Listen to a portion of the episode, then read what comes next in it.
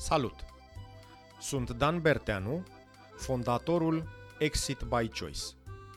Misiunea noastră este să ajutăm antreprenorii români din țară și din diaspora să-și pregătească în mod strategic compania, dar și pe ei înșiși, pentru a atrage o investiție sau pentru un exit de succes.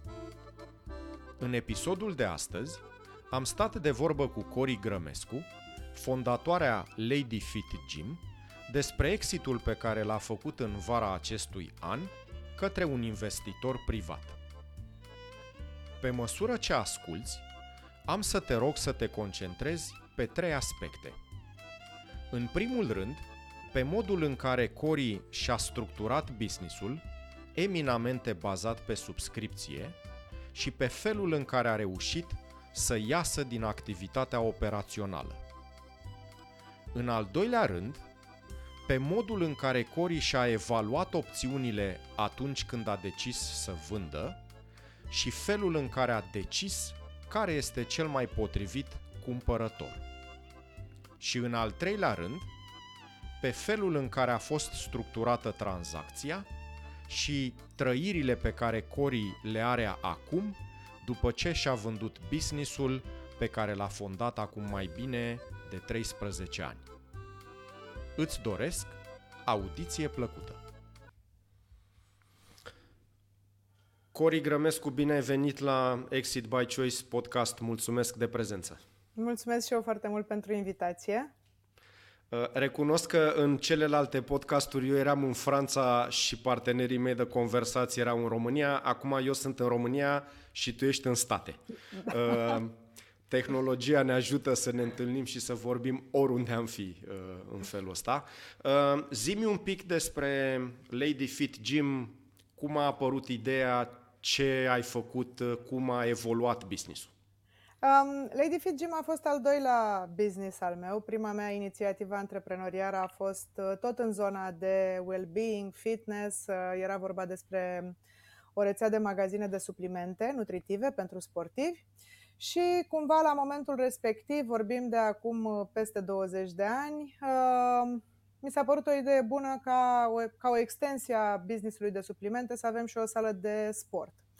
La momentul respectiv, uh, piața de fitness din România era foarte nedezvoltată. Uh, practic, uh, existau foarte puține săli de fitness și acele erau fitness clasic, dar nu era nimic pentru femei, nimic centrat pe ideea de antrenamente de grup fitness. Și am pornit prima, sau să spunem prima uh, iterație a conceptului de grup fitness studio a fost o sală foarte mică în zona Lipscani, sub un alt brand. În anul uh, 2007 am uh, decis să împart businessul cu fondatorul, cu celălalt fondator al lui. Uh, practic eu să rămân cu partea de sală, el a rămas cu zona de suplimente și eu mi-am completat, uh, mi-am, mi-am continuat inițiativa în zona de grup fitness. Deja făcusem certificările pe grup Pilates în Canada, devenisem instructor certificat internațional în Statele Unite ale Americii, Uh, pe partea de grup fitness și visam așa să creez un uh, concept dedicat doamnelor care să um, aducă la oaltă antrenamente pentru toate nivelurile de intensitate, pentru toate nivelurile de obiect, obiective de fitness, rezistențe, nivel de rezistență fizică și așa mai departe, dar centrat pe ideea de antrenamente pentru femei. Cori, de ce, de ce femeie? Adică nu te văd a fi o sexistă că te-ai mutat în America. Nu, unde... nu dar zi uh. că, adică care a fost ideea? Știi, de ce femei? Că practic dacă veneam eu să vin să mă antrenez, spuneai că nu mă primești, nu? Adică asta e ideea. Da, în primul rând a fost, a fost și o preferință personală. Era mult mai confortabil pentru mine să lucrez într-un colectiv de, de femei Um, antrenamentele femeilor sunt diferite de cele ale bărbaților din punctul de vedere al strategiei de antrenament în primul rând. Uh, noi avem alte nevoi de antrenament din punct de vedere estetic. Apoi și ca, uh, chiar am, în, când mi-am făcut MBA-ul, parte din cercetarea mea de MBA a fost despre factorii care contribuie la creșterea aderenței în programele de grup fitness și de schimbări de lifestyle în general.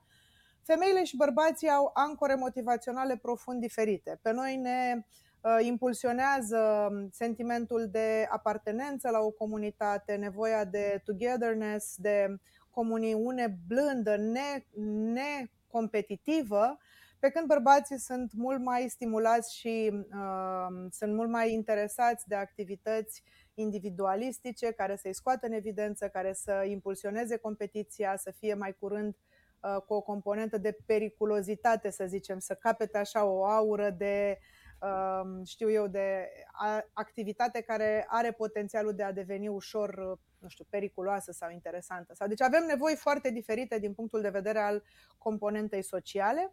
Și nu în ultimul rând, o parte care pe mine personal m-a, m-a motivat foarte tare era ideea de a, de a crea concepte antreprenoriale suple, care să nu necesite investiții foarte mari, să fie ușor de pilotat, să fie să nu intri într-un, într-un red ocean, practic, pentru că ulterior anului 2009, când practic zona de fitness a fost destul de zguduită de criza economică din 2009, toată lumea s-a bălăcit într-o zonă de reduceri de prețuri, prețurile au scăzut extraordinar de mult la momentul respectiv um, și cumva au rămas scăzute foarte mult în România. Deci era și o modalitate de a ne diferenția de acest Red Ocean în care puteam să ne exprimăm creativitatea, puteam să adresăm o zonă de clientelă care nu era bine servită de acești jucători mari cu care noi nu puteam competiționa și așa mai departe. Adică a fost o serie de argumente Mm, pornind de la o preferință personală și găsindu-ne ușor, ușor locul ca și concept,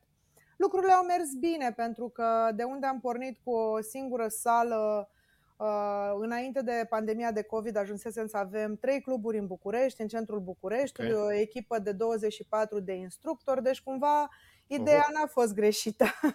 Da, dar chiar ai zis cu uh, Red Ocean, Blue Ocean și dacă mi-aduc aminte și nu mă înșel, uh, Uh, cred că prima oară despre conceptul ăsta am, am citit în Blue Ocean Strategy cu o sală americană care s-a dus pe fenta asta cu doar pentru doamne, plecând de la toată analiza asta pe care ai făcut-o. E corect sau bat eu câmpii? Adică... Uh, sunt multe concepte. Mm, bineînțeles că ideea de, de a explora piețe și beachhead marketuri în care poți să faci o diferență cu bugete mai mititele și cu, cu o activitate care să-ți permite să, să inovezi, uh, Uh, nu este nouă, n-am inventat noi la Lady Fit uh, apa caldă sub nicio formă, însă la momentul respectiv în România chiar era un concept uh, inovator. Ba chiar înainte de COVID ajunsesem să predăm cel mai mare număr de clase de grup fitness pe lună din București. Nu exista niciun alt club, deși erau multe altele mult mai mari decât noi, care nu reușeau să atingă zona noastră de orar și nici gradul nostru de ocupabilitate, pentru că în zona de fitness cea mai mare problemă pe care o au sălile este că toată activitatea are un bottleneck uriaș la uh, finalul orei de lucru, la, nivelul, la finalul programului de lucru și la începutul lui. Deci dimineața 7-8 sunt foarte aglomerate, seara 6, 7, 8, iarăși sunt foarte aglomerate mm. sălile, în rest sunt goale. La noi era plin de dimineața până seara, ceea ce era într-adevăr uh, uh, wow din multe puncte de vedere. Uh, cum ai reușit să faci asta? Adică cum ai reușit să faci gradul ăsta de încărcare? Ce, c- care a fost strategia? Strategia a fost o segmentare foarte bună a clientelei și o targetare foarte bună a clienților. Anecdotic, mă rog, eu când m-am lansat cariera în România, ajunsesem destul de repede să fiu unul dintre cei mai cunoscuți instructori din România și cumva atunci am făcut o decizie destul de, uh, știu eu, ne neortodoxă, să spun, am decis să nu mă mai uh, pilotez ca un celebrity fitness trainer, așa cum îmi fusese creată imaginea, pentru că apăream destul de mult la televizor, aveam o activitate uh, de PR intensă și am decis atunci să opresc toată această poveste pentru că mi-aducea un public care nu era publicul meu și care nu era mm. uh, constant și pe care nu-l puteam deservi și monetiza așa cum ne doream. Și atunci am uh, ales ca fiecare interval, interval orar uh, să aibă o anumită specificitate de antrenamente. Ne-am studiat foarte bine clientela, am văzut cu ce ajung la noi, deci practic cercetarea demografică a fost foarte, foarte importantă. Și am lansat acest uh, concept în care, indiferent de ora la care vii la sală, să ai un antrenament care să ți se potrivească. Deci, practic, mergeam în permanență, în paralel cu una, două clase pe care clientele să le poată facă. Deci, basically am pus la oaltă conceptul de antrenamente de grup fitness pe o structură aparte, unică în România, Uh, de antrenamente și aici a fost, uh, dacă vrei, poziționarea foarte diferită față de concepte precum Les Mills, de exemplu, în care antrenamentele sunt profund coregrafiate și instructorul nu are uh, capacitatea sau nu are permisiunea de a interveni în vreun fel în acea secvență de antrenamente. Practic, pe astfel de licențe de antrenament, instructorii sunt Uh, învățați să memoreze o secvență de mișcări de pași pe anumită muzică și dați it. Nu ai niciun fel de flexibilitate, îl vezi pe client în sală că își rupe gâtul, tu nu poți să faci nimic în legătură cu chestia asta. Pe când okay. noi am mers pe o structură în care instructorii au fost uh, empowered, nu m-am murdărit de engleză pe la gură, dar n-am un cuvânt mai bun decât chestia asta, da, uh, da, da. au fost empowered să modifice antrenamentele, să aibă deplină autoritate pe pe secvența de mișcări pe care o predau în sală și să o adapteze în mod dinamic în funcție de ceea ce vedeau că uh, se întâmplă în sală cu clienții, ceea ce a permis și clienților să progreseze foarte bine. Uh, păstrând însă o structură, un ADN, dacă vrei, de, de mișcare, uh, care a fost practic ADN-ul Lady Fit și venit din experiența mea de fitness. Adică acolo s-a văzut într-adevăr diferența în modul în care eu am avut viziunea pentru sport și pentru antrenament ca și strategie de antrenament. Ok. E, pentru mine este muzică ce zici, o să zică lumea că ne-am înțeles, știi? Fiindcă sunt mega adept de nișă și tu ai nișat-o da. odată din tipul de antrenament și tipul de populație care trebuie adresezi, doar doamne și într-un fel de antrenament. După aia te-ai dus-o mai nișezi și pe potrivind orele cu tipurile de persoane da. care ți-ar putea veni și chestii de genul ăsta. Și mi se pare că este a, a fi în stare să zici în business nu, mi se pare cea mai dificilă treabă pe care poate să o facă un antreprenor. Uh, a fost foarte... Uh, pentru că noi am venit, gândește-te că am venit în anul... Uh, în 2000... În 2014, practic, am început să să finalizez și să delimitez această structură. Da? Și în 2014 era uh, moda în care toată lumea voia să transpire cât mai mult, dacă nu plecai din sală leșinat și călcat de tren, nu făceai nicio treabă. Și noi am fost prima sală care a obligat, de exemplu, clientele noi să intre mai întâi la clasele de începători, da? indiferent. Indiferent de nivel. Nu. Primul lucru trebuia să înțelegi, prima ta oră la Lady Fit trebuia să fie clasă de începători din mai multe motive. În primul rând, îți permitea ție să înveți ce înseamnă să lucrezi corect. Erau foarte multe cliente care veneau din alte săli de fitness din București și care nu aveau nici măcar noțiuni de bază despre cum se face corect o genoflexiune sau cum respiri sau cum îți ții spatele sau cum faci abdomene. Pentru că, repet, filozofia era despre coregrafie, nu despre progresie în fitness. Uh, apoi, uh, faptul că ne-am, ne-am studiat foarte bine demograficele ne-a permis să avem un orar diferit de la un club la altul, păstrând, așa cum spuneam, ADN-ul antrenamentelor, dar, de exemplu, pe cluburile din uh, Pipera și Victoriei, din Aurel Vlaicu și din Victoriei, acolo unde clientela noastră era Uh, mai curând formată din lume care, mm, să spunem, nu avea o componentă foarte puternică pe zona de fitness, ci erau mai curând oameni care voiau să-și, femei care voiau să-și gestioneze nivelul de stres, um, se recuperau după naștere, adică era o, mm. o, o categorie de clientelă complet diferită de ceea ce aveam în clubul din Unirii, care era cel mai vechi și acolo aveam o cohortă de cliente vechi, foarte antrenate, foarte rezistente. În mhm. continuare, fetele, fetele veterane uh, cred că reușesc să bage sub masă, între ghilimele, orice instructor de fitness din România, pentru că chiar se lucrează foarte, foarte, foarte okay. intens. Clasele sunt foarte intense acolo, pentru că avem un nucleu de cliente care vin la noi de 15 ani. Gândește-te, de atunci de 15 ani, dacă te antrenezi împreună, rezistența crește. Ei bine, noi aveam uh, această diferențiere, păstram conceptul de clase, păstram nivelul sau strategia din spatele fiecărui tip de antrenament, dar adaptam la clientela pe care o aveam în sală la momentul respectiv. Și așa s-a făcut că, de exemplu, clubul din Victoriei l-am, l-am deschis ca pe o... Era pur și simplu un proiect pilot. Am vrut să facem cercetare de piață și ne costa cercetarea de piață efectiv făcută corect, făcută ca la carte, ne costa undeva în jur de 5.000 de euro. Era cam pe acolo era bugetul pentru cercetarea de piață și am zis, băi, știi ce? De banii ăștia des- deschid clubul de direct. banii, de banii ăștia deschid clubul direct și l-am deschis, adică efectiv l-am deschis într-o lună de zile. A fost de la început un pop-up, nu a fost un, un club de sine stătător, am închiriat o mansardă și acolo practic am început să testăm cum ar arăta antrenamentele de la Lady Fit în altă, de, în altă demografie și în altă geografie decât zona Unirii în care noi funcționam deja de atâția ani de zile.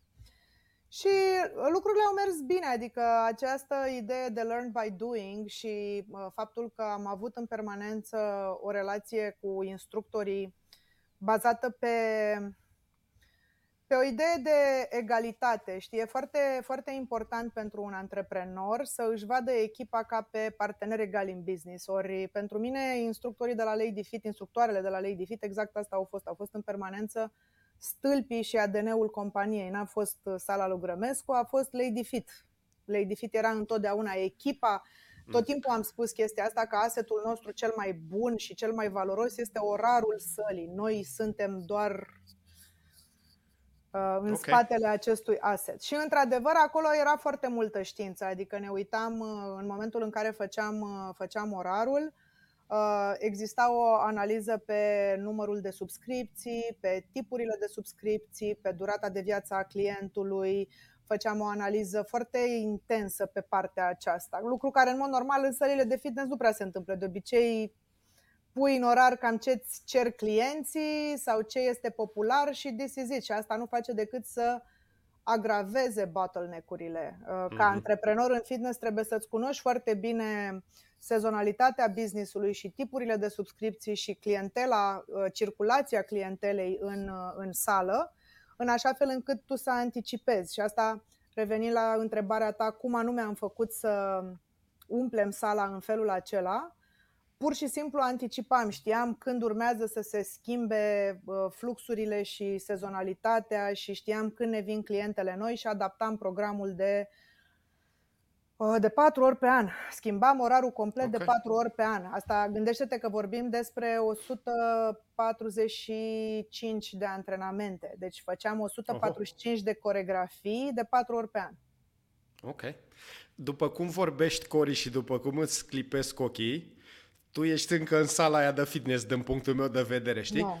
Ok, dar vor, vorbești cu ea cu, despre ea cu plăcere.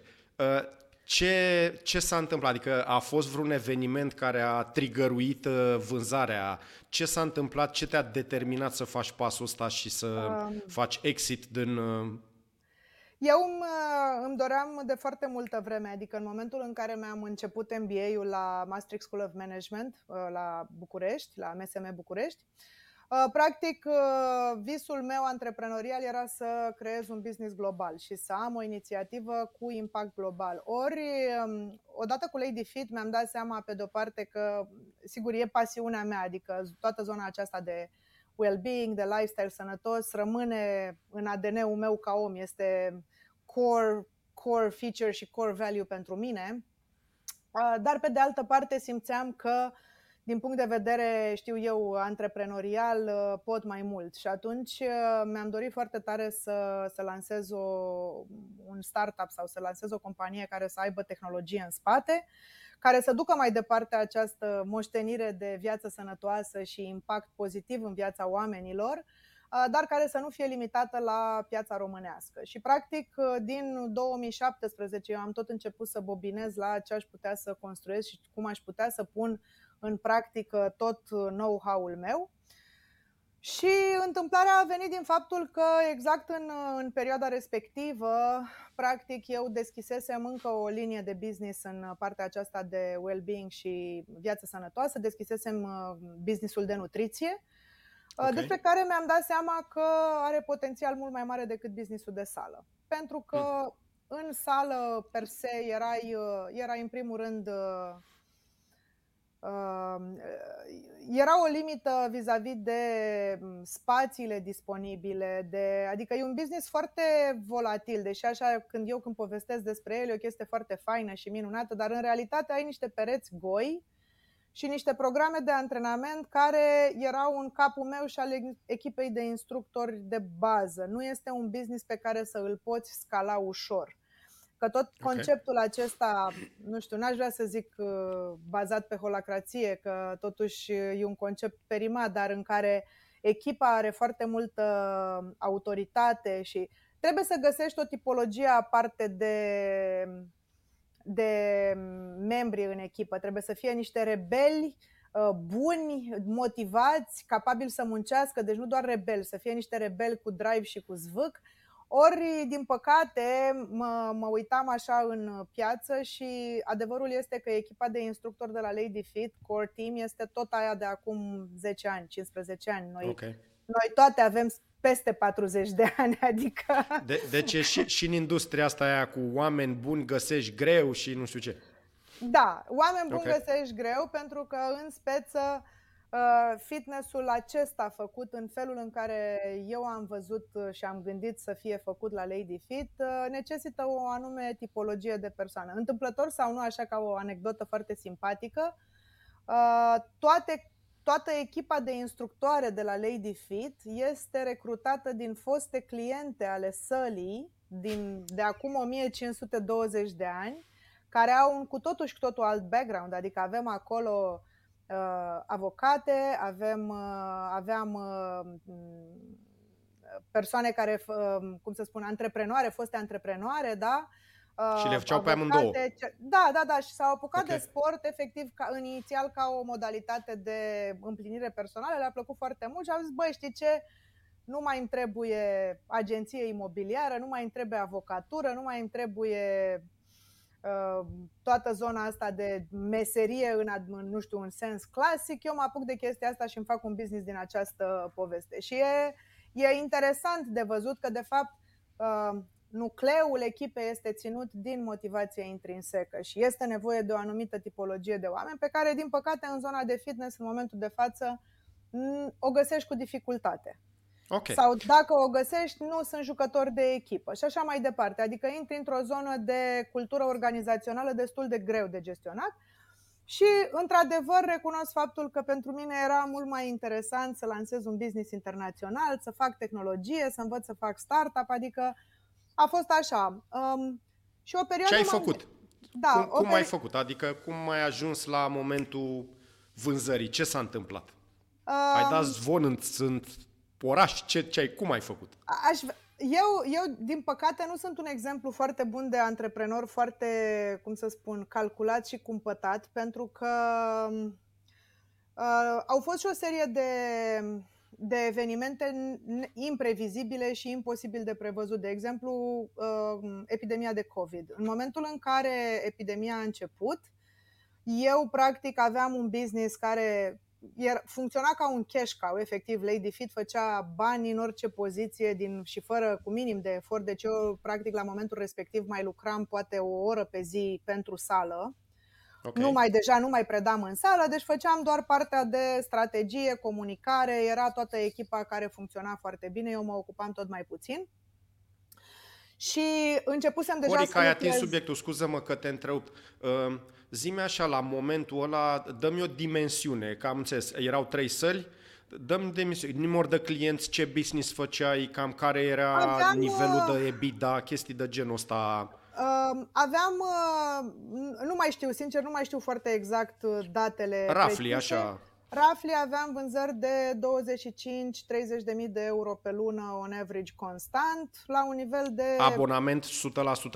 Numai abonamente. Deci numai revenue recurent 100%. Da. Fără, și fără niciun fel de investiție de amortizat, pentru că toate un, un club de genul Lady Fit practic se amortizează în mai puțin de un an. De pildă, când am deschis clubul din Aurel Vlaicu, l-am deschis cu o campanie de pre-sale uh, făcută pe două luni înainte. Noi ne-am vândut toate abonamentele pentru următorul an, ne-am acoperit cheltuielile fixe pe un an de zile din acest pre-sale. Uh, pentru că okay. aveam o reputație foarte bună în piață. Deci a fost efectiv... Am La deschis... cum o prezinți să vă umple de săl, soro, adică brusc începe toată lumea să facă săl. E un business foarte... Adică nu e foarte greu, dar e un business în care trebuie să fii acolo și să ai, uh, să ai mintea centrată pe, pe analiza asta care nu e tipică oamenilor din zona de fitness. Adică, în sfârșit, Da, deci era un business foarte, foarte bun la momentul respectiv, mai ales că, repet, un business pe care nu-l operezi 10 ore pe zi și nu stai acolo să muncești legat de glie 10 ore pe zi, e un business foarte plăcut din multe puncte de vedere. Da, corect asta. Deci erai pe undeva pe la uh, 400 de mii de euro uh, pe an abonament, ceva de genul ăsta te încadrai în marja asta clasică de servicii de 20, 22, 25% cu nivelul de EBITDA sau mai ții Aveam minte? Uh, peste 35%. Peste 35, ok. Da, eram okay. super, super bine, adică eram super bine din punctul ăsta de vedere, pentru că, repet, tot businessul era amortizat, adică nu aveam okay. nicio investiție de făcut. Noi am mers întotdeauna pe un concept de promovare organică, deci eu aduri nu am plătit pe social media sau decât uh, extrem okay. de puțin, deci nu știu, aveam buget de aduri de 2-300 de euro pe lună, era o glumă, pentru că tot timpul făceam foarte mult Era content. referral. Okay. Nu, nu, nu, făceam content. Eu tot timpul A, am content. fost okay. creator de content și am avut o strategie de content marketing înainte de a avea o strategie de paid media. Întotdeauna am avut chestia asta. Ok, și bun. Deci erau cu banii, tu aveai uh, uh, foc și demoni în tine să faci o chestie globală? Da, da, da, da. Și numai uh, adevărul este că la momentul respectiv uh, voiam... Uh, Gândește-te că eu 15 ani de zile practic n-am avut sâmbătă, n-am avut săptămână liberă, am fost legată de glie. Deci prima dată când am plecat în concediu mai mult de 5 zile a fost uh, te-ai în, speriat. În 2020, da, și eram așa, nu știam ce Dumnezeu se întâmplă cu mine. Și am zis, băi, fac totuși 40 de ani, mă rog, nu aveam, la vremea respectivă aveam gânduri de, de, de trăit un pic mai, mai lejer așa. Um, și am început să, să diversific linia de business către nutriție. Inițial okay. gândindu-mă că lumea care vine la sală va vrea și nutriție pentru slăbire, n-a fost deloc așa, a fost o asumție total nefondată am observat că nu exista niciun overlap între clientela de nutriție și clientela de sală. A fost foarte interesantă experiența. Okay. Dar uh, de acolo a pornit practic ideea startup-ului de tehnologie pe care l-am lansat, pentru că cabinetul de nutriție s-a umplut imediat și eu am început să caut soluții să fac uh, munca mai eficient și, mă rog, să automatizez partea asta scârboasă de calculat calorii și nutrienți și mm, o chestie care e foarte plictisitoare așa ca, ca proces în sine, nu are nimic uh, nici juicy, nici creativ. Și așa, de fapt, s-a născut al doilea startup al meu de tehnologie, cel de tehnologie pentru nutriție. Și pur și simplu, în momentul în care a venit, uh, a venit, am încercat la momentul respectiv să vând uh, businessul, doar că fiind... Lady uh, Fit. Da, doar că fiind... Cum, de cum ai făcut? Adică ce, ce ai făcut concret ca să... Fiindcă iar avem ascultători de-ai noștri, sunt în principiu oameni care cochetează cu ideea asta de exit și pe cât putem să facem să înțeleagă sau să aibă exemple de lucruri concrete pe care le-au făcut alții care au vândut, cu atât mai valoros. Cu, cum ai făcut păi, exact? În primul rând am discutat cu oameni care cumva erau, să zicem, investitori de profesie, nu neapărat VC-uri și fonduri de investiții, pentru că nu era un business suficient de mare pentru un astfel de, de business okay. și era, după cum spuneam, un business de fitness care este centrat pe ideea asta de uh, reputație și brand personal. Deci lumea nu se duce acolo că e mai ieftin decât în stânga, ci pentru că este o destinație. Nu poate fi pilotat fără o figură centrală care să tragă după sine echipa, conceptul și așa mai departe. Deci nu este un business pro, uh, potrivit pentru, pentru private equity sau VC.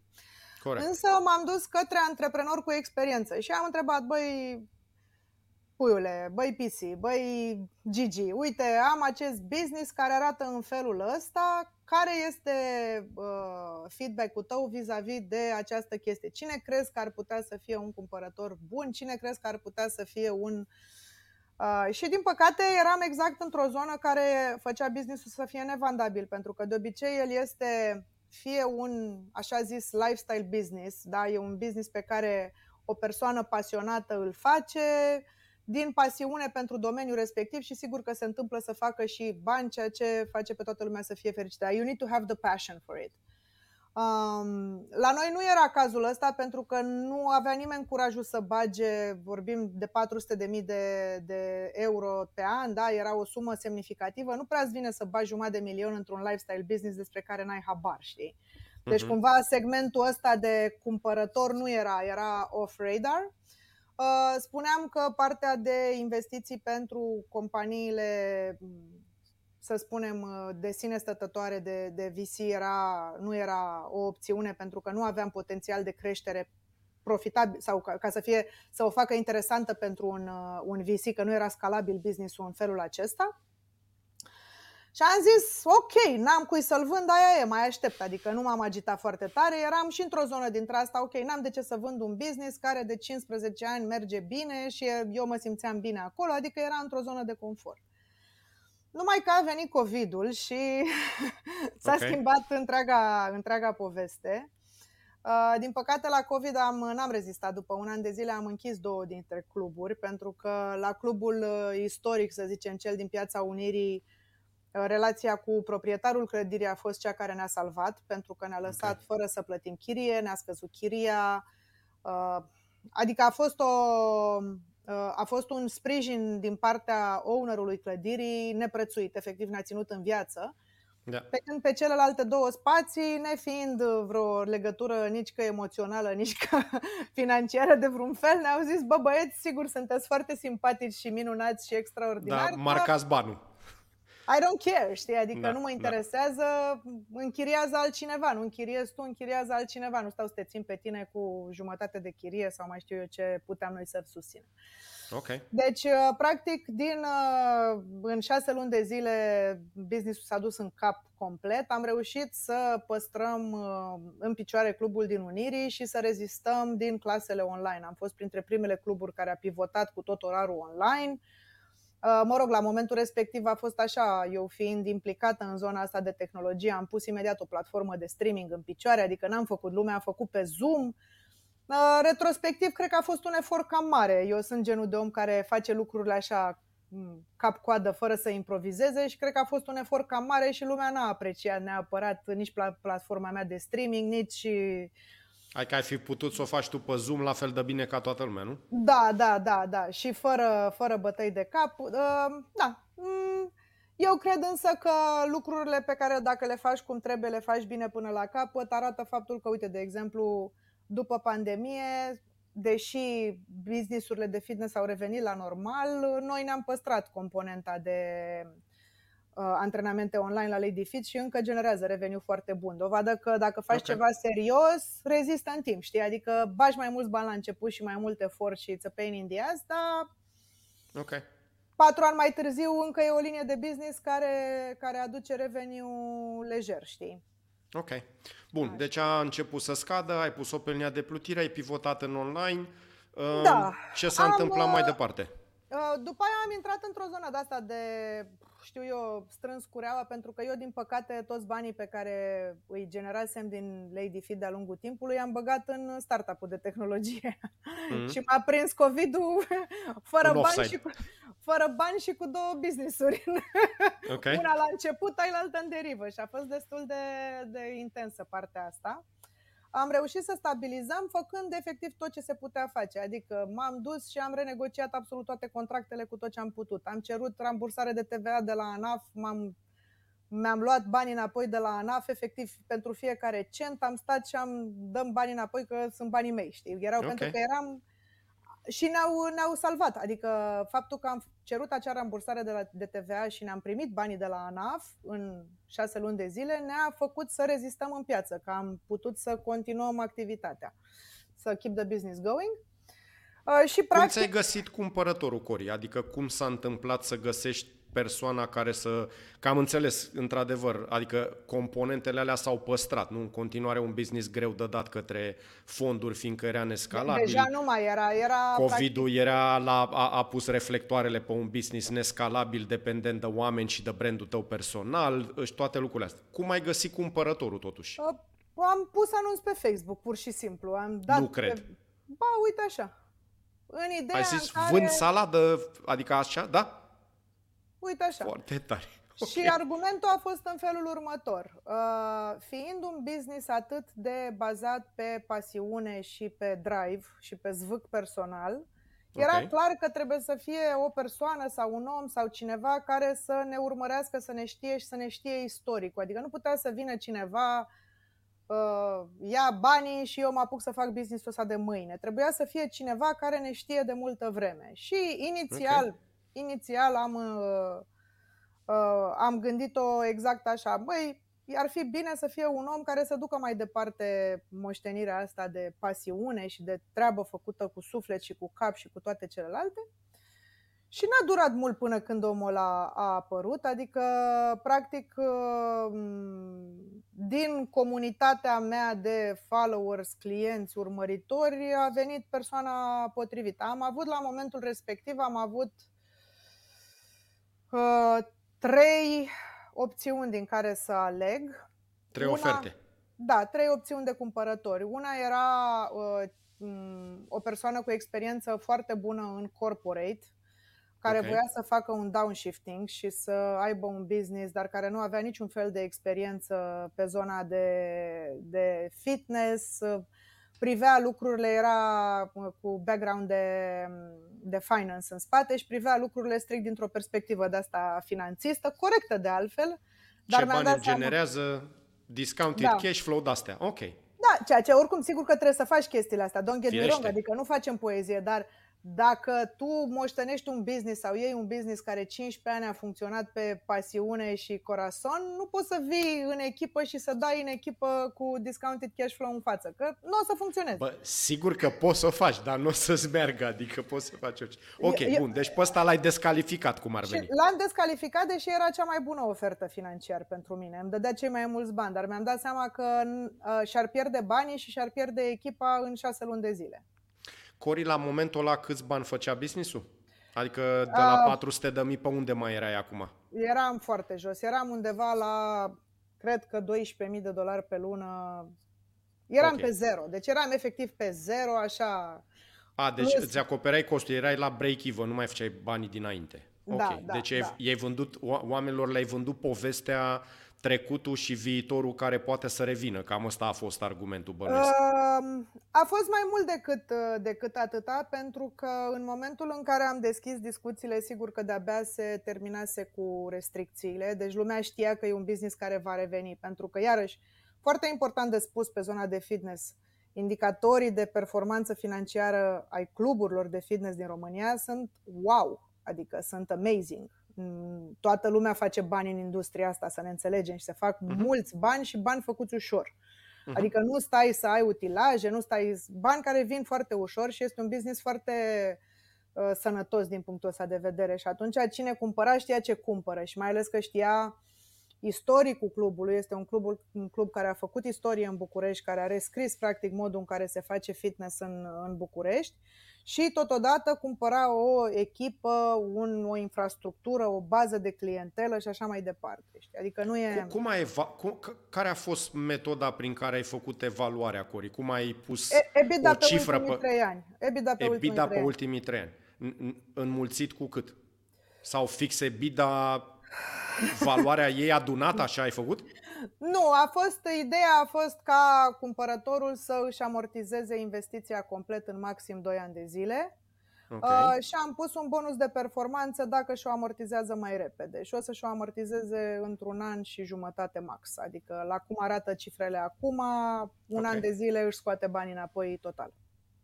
Po- pot să, adică poți să devoalezi care a fost suma tranzacției sau n-ai voie să faci asta? N-ai nu, voie. E, okay. dar, dar, adică cum să spun, în momentul în care vinzi un business după o perioadă de declin, da, ca uh-huh. owner de business, îți asumi faptul că suma nu este mare, adică nu este vreo sumă, okay. cum să spun, nu a fost. Pentru mine a fost mai important, sinceră să fiu, a fost mai important să, în momentul în care am decis să vând businessul, să las o modalitate pentru echipă, pentru fetele din echipa de instructoare, prin care să își continue activitatea uh, și eu să îmi recuperez pierderile cu închis cele două cluburi și plătit chirii un an jumate, un an, un an, aproape un an și jumătate în partea cealaltă. Cam asta a fost logica, pentru că deja și acum revenind la decizia personală de a vinde, eu am avut în, în plan personal, am avut un an foarte greu în primul an de COVID.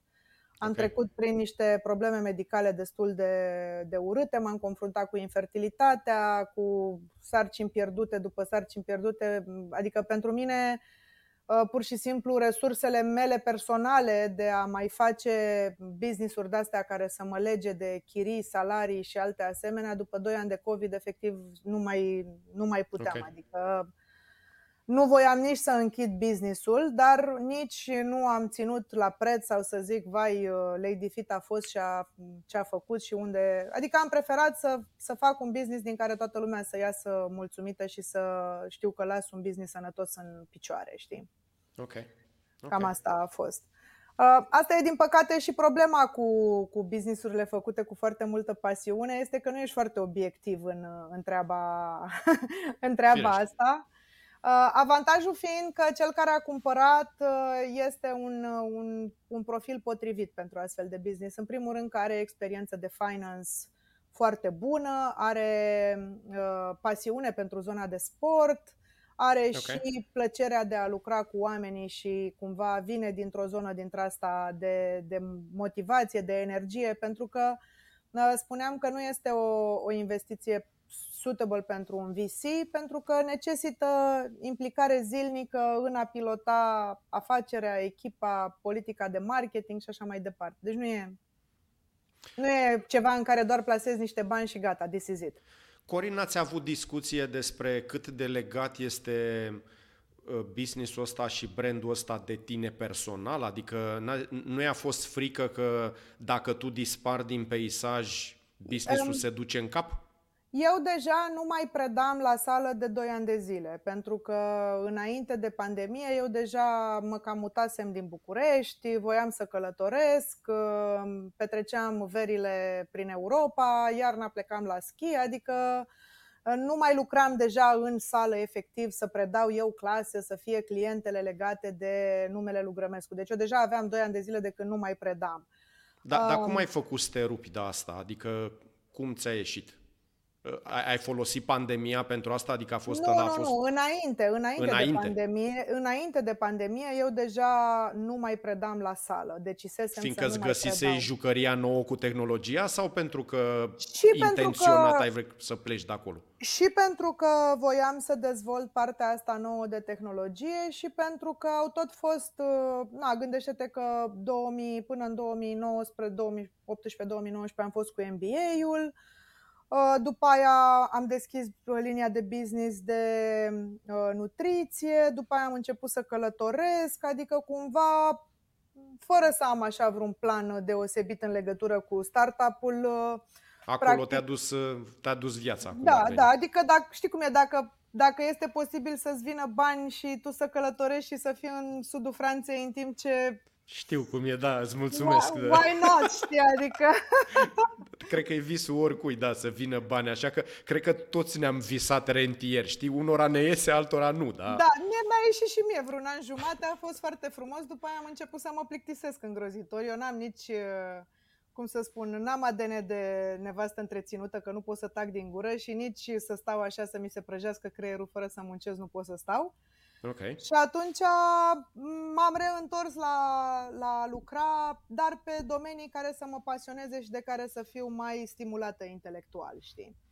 Corizim cum a arătat tranzacția? Adică a fost 100% uh, cash, a fost o parte cash și după aia mai mult dacă s-a amortiza, te-a legat de glie în vreun fel uh, cu niște condiții, în afară de faptul că nu poți să-mi spui mie suma, care au fost parametrii tranzacției? Nu, a fost o tranzacție extrem de umană, în care eu am înțeles că omul uh, în cauză își asumă un risc semnificativ preluând un business, mă rog, făcut de altcineva cap-coadă Uh-huh. Și practic a fost o tranzacție în tranșe, o parte din bani okay. în cash, o parte din bani la semnare, apoi pe măsură ce atingeam anumite uh, anumite milestone-uri, mai cedam din share-uri, mai primeam o parte din bani și tot așa. Și urmează să se încheie okay. complet tranzacția în luna august a acestui an, când practic preluarea va fi completă eu am okay. asigurat o parte de tranziție până în luna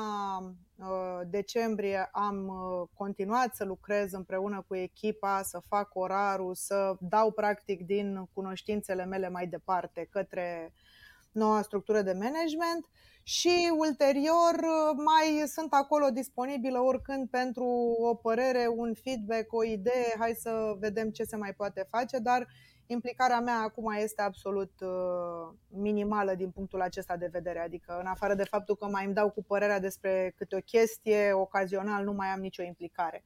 Și a funcționat foarte, foarte bine, deci businessul uh, a, s-a, re, a, s-a revigorat foarte, foarte bine, deci de unde în momentul în care a fost, cum, a fost începută tranzacția, da, eram, făceam un pic peste break-even, nu știu, 1200 de euro acolo, 1500 peste break-even, cam acolo eram așa cu, cu cash pe lună, flow. zici. Da, în, în medie pe lună, da. Uh-huh. Acum au ajuns aproape de parametrii din perioada de vârf, adică Inițial. Uh-huh. da, da, da, au crescut foarte frumos, într-adevăr se ocupă toată lumea, a început să crească și echipa, adică e foarte fain. Eu tot îi uh, împing așa, băi, mai deschideți cluburi, mai hai să facem, hai să găsim spații, dar E nevoie de un pic de, de timp să se stabilizeze, dar au tot, toate șansele să meargă mai departe pentru că fac și-au deschis linii noi de business, ceea ce e foarte fain. Adică au deschis retreat de fitness, um, fac evenimente la sală, fac, fac chestii foarte faine, deci se vede zvâcul ăsta și energia asta nouă cu care, cu care noua echipă a venit. Și pe, pe mine personal mă, mă însuflețește așa să văd chestia asta, știi? Deci, deci e mai important pentru tine că ai închis ușa asta sau o închizi în câteva luni. Nu, nu-ți pare rău că ai făcut tranzacția? Nu, Văzând deloc. cum arată business-ul acum? No. Nu? De ce? ce? Ce pui în, ce pui în balanță? Că teoretic ai fi putut avea același business de 400 de mii cash cow, tu stând în America și jucându-te Nu. cu tehnologia. Nu ai fi putut. Uh, Nu cred că mai este posibil în piața actuală. Deci față de, față de perioada în care eu am făcut cifrele astea cu Lady Fit, uh, acum piața este din păcate într-un red ocean groaznic în care toată lumea dă în prețuri din nou. Prin Da. prisma faptului că au intrat uh, lanțurile low cost, care sunt uh, susținute de private equity money, deci este, este Stay Fit care merge pe segmentul ăsta de prețuri reduse, este 18 Gym, uh, SAX, toate aceste business-uri care practic se bazează pe modelul de reduceri, să o spunem pe aia dreaptă, Ok. dau în prețuri ca să atragă clientelă, clientelă care se duce acolo pentru că e ieftin, nu din alte motive. Uh, și atunci e și foarte îți mănâncă, greu. din, îți mănâncă din audiență? Ioi, dar cum? Serios? Da. Ok. Da, pentru că pe un fond de inflație generalizată, de uh, știu eu, comunicare în România în general, dacă te uiți pe adurile și pe ceea ce se comunică în România, totul este despre consum și reducere, atâta. Nu comunică nimeni strategie de brand, ADN de brand, strategie de comunicare, nu tată, e despre reducere. În România totul este să vinzi cât mai ieftin, da?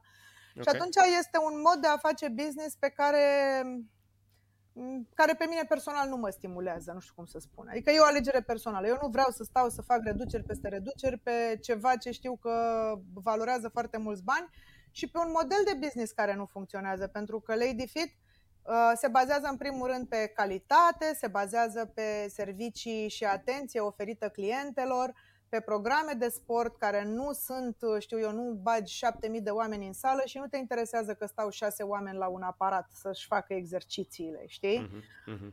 Noi avem 30 de locuri în sală, alea sunt, s-au umplut pași la revedere, că n-ai unde să te duci, că îți, îți dai cu picioarele în gură, știi?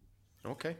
Ok. Și am zis nu, deci am zis că pentru mine chestia asta nu e, nu e o opțiune, plus că uh, îmi doream foarte, foarte mult, recunosc acest lucru, îmi doream foarte mult să lansez startup-ul în state, pentru că aici dacă faci tehnologie, this is the holy grail și the mecca and the, ce vrei tu a da, da. tehnologiei. Uh, Este și o cultură în care eu mă simt foarte bine, îmi place foarte mult mentalitatea și viața și educația și am, am acest fabulos noroc de a trăi între Miami și San Francisco și practic am cei mai buni din cele două zone. Că na, a fost un parcurs fain și atunci pref- am preferat versiunea asta, așa că am, nu regret deloc că am vândut sala, chiar dacă Ok. Chiar dacă tranzacția în sine nu a fost, știu eu, vreo sumă extraordinară din punct de vedere financiar, să zici că m-am îmbogățit vânzând-o, știi? Mm-hmm. Okay. Um, în general, este bine să vinzi businessurile înainte ca ele să se maturizeze. Deci dacă le vinzi, dacă încerci să vinzi un business când este în vârful de glorie și practic mai sus de atâta nu prea are unde să se ducă, puțină lume va risca pentru că știe că urmează o perioadă firească de declin, da? Uh, și iarăși dacă vinzi un business după o perioadă de criză sau după o perioadă de reașezare profundă a pieței, iarăși Uh, valuation-ul sau, știu eu, tranzacția va fi nemulțumitoare dacă asta te mână înainte. Eu pur și simplu voiam să știu că am lăsat uh, sala pentru care am muncit atât de multă vreme și cu atât de mult drag, să știu că o las undeva pe mâini bune și că echipa are în continuare uh, continuitate și că eu cumva sunt uh, liniștită că am făcut lucrurile bine din punctul ăsta de vedere. Adică. Ok. Da. Um, am, am trei uh, întrebări punctuale, așa, la trei întrebări mitralieră pentru tine, Cori. Aș vrea să te rog să-mi spui, așa, în perioada asta a tranzacției, uh-huh. care a fost cel mai jos moment emoțional în care te-ai găsit? Adică când ți-a fost cel mai greu? A fost uh, anul trecut, exact în perioada asta, când uh, inițial, uh, termenul inițial de finalizare a tranzacției era luna mai. Okay. Și eu îmi făcusem uh, toate calculele că se va finaliza tranzacția în luna mai și că eu vin în America și zgudur nori pe aici. Scutur, uh, mă primește da. America cu brațele, brațele deschise. deschise. Da. da, că am inventat eu apa caldă și gaura de la covrig. Și nu mi-a ieșit nimic, adică tranzacția nu s-a făcut. Okay. Uh, în America am venit și nu am reușit să mișc absolut nimic, deci eram blocată pe toate direcțiile. Sala, nu mai aveam bani să mai ridic sala sau să bag bani în publicitate sau nu mai aveam nici măcar energie pentru chestia asta. În partea asta, la altă, proiectul de tehnologie era ca era într-un punct mort efectiv, deci uh, am avut două sau trei luni de zile în care costurile operaționale erau de 4-5 ori mai mari decât revenue și am zis, băi, what the fuck? Adică ce am făcut cu viața mea, panică, panică, panică. Și ăla a fost momentul în care am și decis să mă întorc din America, deși era închitită să rămân aici și să depun pentru viză. Mă rog, știi că pentru cetățenii români e un pic mai complicat să, da. să se relocheze. Am oprit procesul de aplicare pentru viză, pentru viza de investor Uh, m-am împachetat cu cățel cu purcel și m-am întors cu coada între picioare în România, unde nu mai aveam nici apartament, nici mașină, vândusem mașina, apartamentul era închiriat, deci eram efectiv, am simțit că sunt homeless. Deci am, okay. m-am întors, eu am plecat de acasă de la părinți la 16 ani. Eu la 16 ani stau singură și sunt cumva independentă financiar de la vârsta respectivă. Și ia uite-mă, la 40 de ani, întoarsă la mama acasă, de nu-mi permiteam nici măcar să-mi cumpăr de mâncare. Deci a fost ceva absolut îngrozitor. Și atunci am luat decizia să restructurez uh, startup-ul de tehnologie, să, mm, să modific complet conceptul, să lucrez mai mult pe partea de algoritm și mai puțin pe interfața cu oamenii ca să scad din operațional.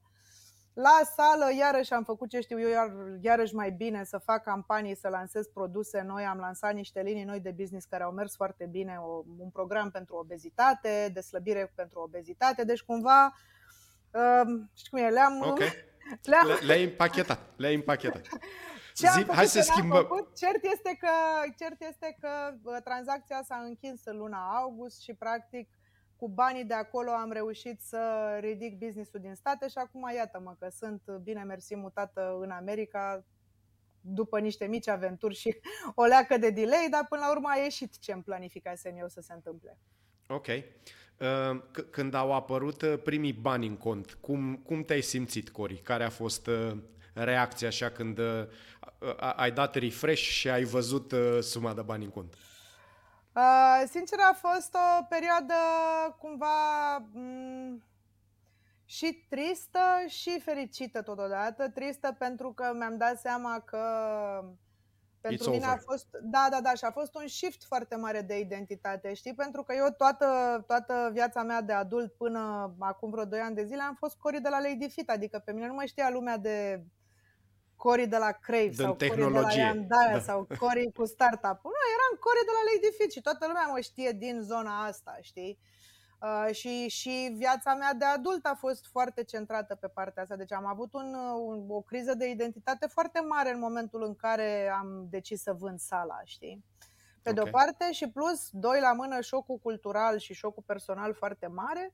Când m-am dat jos din avion în Miami în noiembrie 2021 și mi-am dat seama, bă, sunt prima dată într-un loc în care nu știu pe nimeni, deci efectiv nu știam pe nimeni. Eram, m-am dat jos din avion cu două valize și e momentul ăla.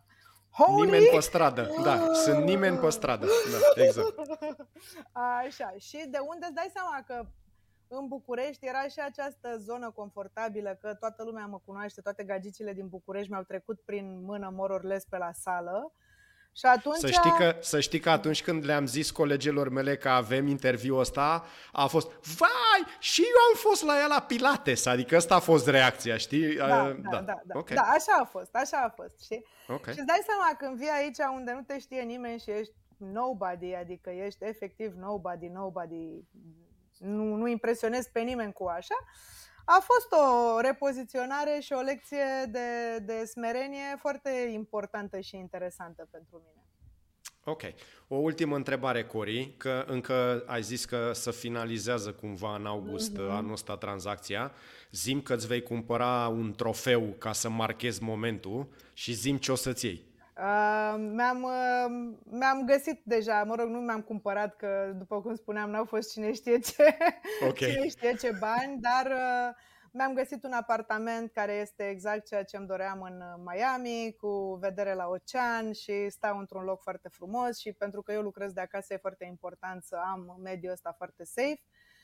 Și cumva, practic, pornesc în această nouă aventură americană de data asta, cu resurse și cu energie și cu sentimentul ăsta de încredere că, băi, știi cum e, dacă am reușit eu fără nicio cunoștință și fără, cum să spun, fără vreo experiență în România uh, să ridic două business-uri și să le vând pe amândouă și să fie toate lucrurile cum trebuie, o reuși eu naiba și în America. Nu cred că mor de foame pe aici. Nu, nu, nu cred eu că sunt cea mai tâmpită care vine din America. Vorba aia, mi-au dat, mi-au dat cei de la consulat viză. Nu ar fi chiar așa bătuți în cap. Ori știe ce fac de-mi dau viză de investitor în America. Ok. Cori, ce să zic, îți mulțumesc tare mult și pentru energie și pentru poveste și pentru lecții. Um, Mă bucur tare mult că ne-am cunoscut și să ai în America să fie într-adevăr visul americană la pe care ți-l îndeplinești, Așa- așa să fii sperăm. un mare startup de tehnologie Sper- cu un sper să exit avem- de succes. Exact, să ne auzim și la să următorul ne auzim la exit, următorul exit, exact asta voiam și eu să spun. Da, sper Mulțumesc că, mult de tot, Sper Cori. că în 2-3 ani să ne auzim la următorul exit. Așa, așa Îți îmi țin propun. pumnii să știi, îți țin pumnii. Mersi mult. Ceau, zi Te-am bună. pupat, toate bune! Ceau, ceau, pa, pa. Dacă ți-a plăcut, te rog să împărtășești podcastul nostru și cu alți antreprenori. Află mai multe despre ceea ce facem pe exitbychoice.ro și scriem pe danarond.exitbychoice.ro dacă crezi că îți putem fi și ție de folos și vrei să vorbim. Adu-ți aminte că mai devreme sau mai târziu cu toții facem exit din businessurile noastre. Până data viitoare, toate bune ție!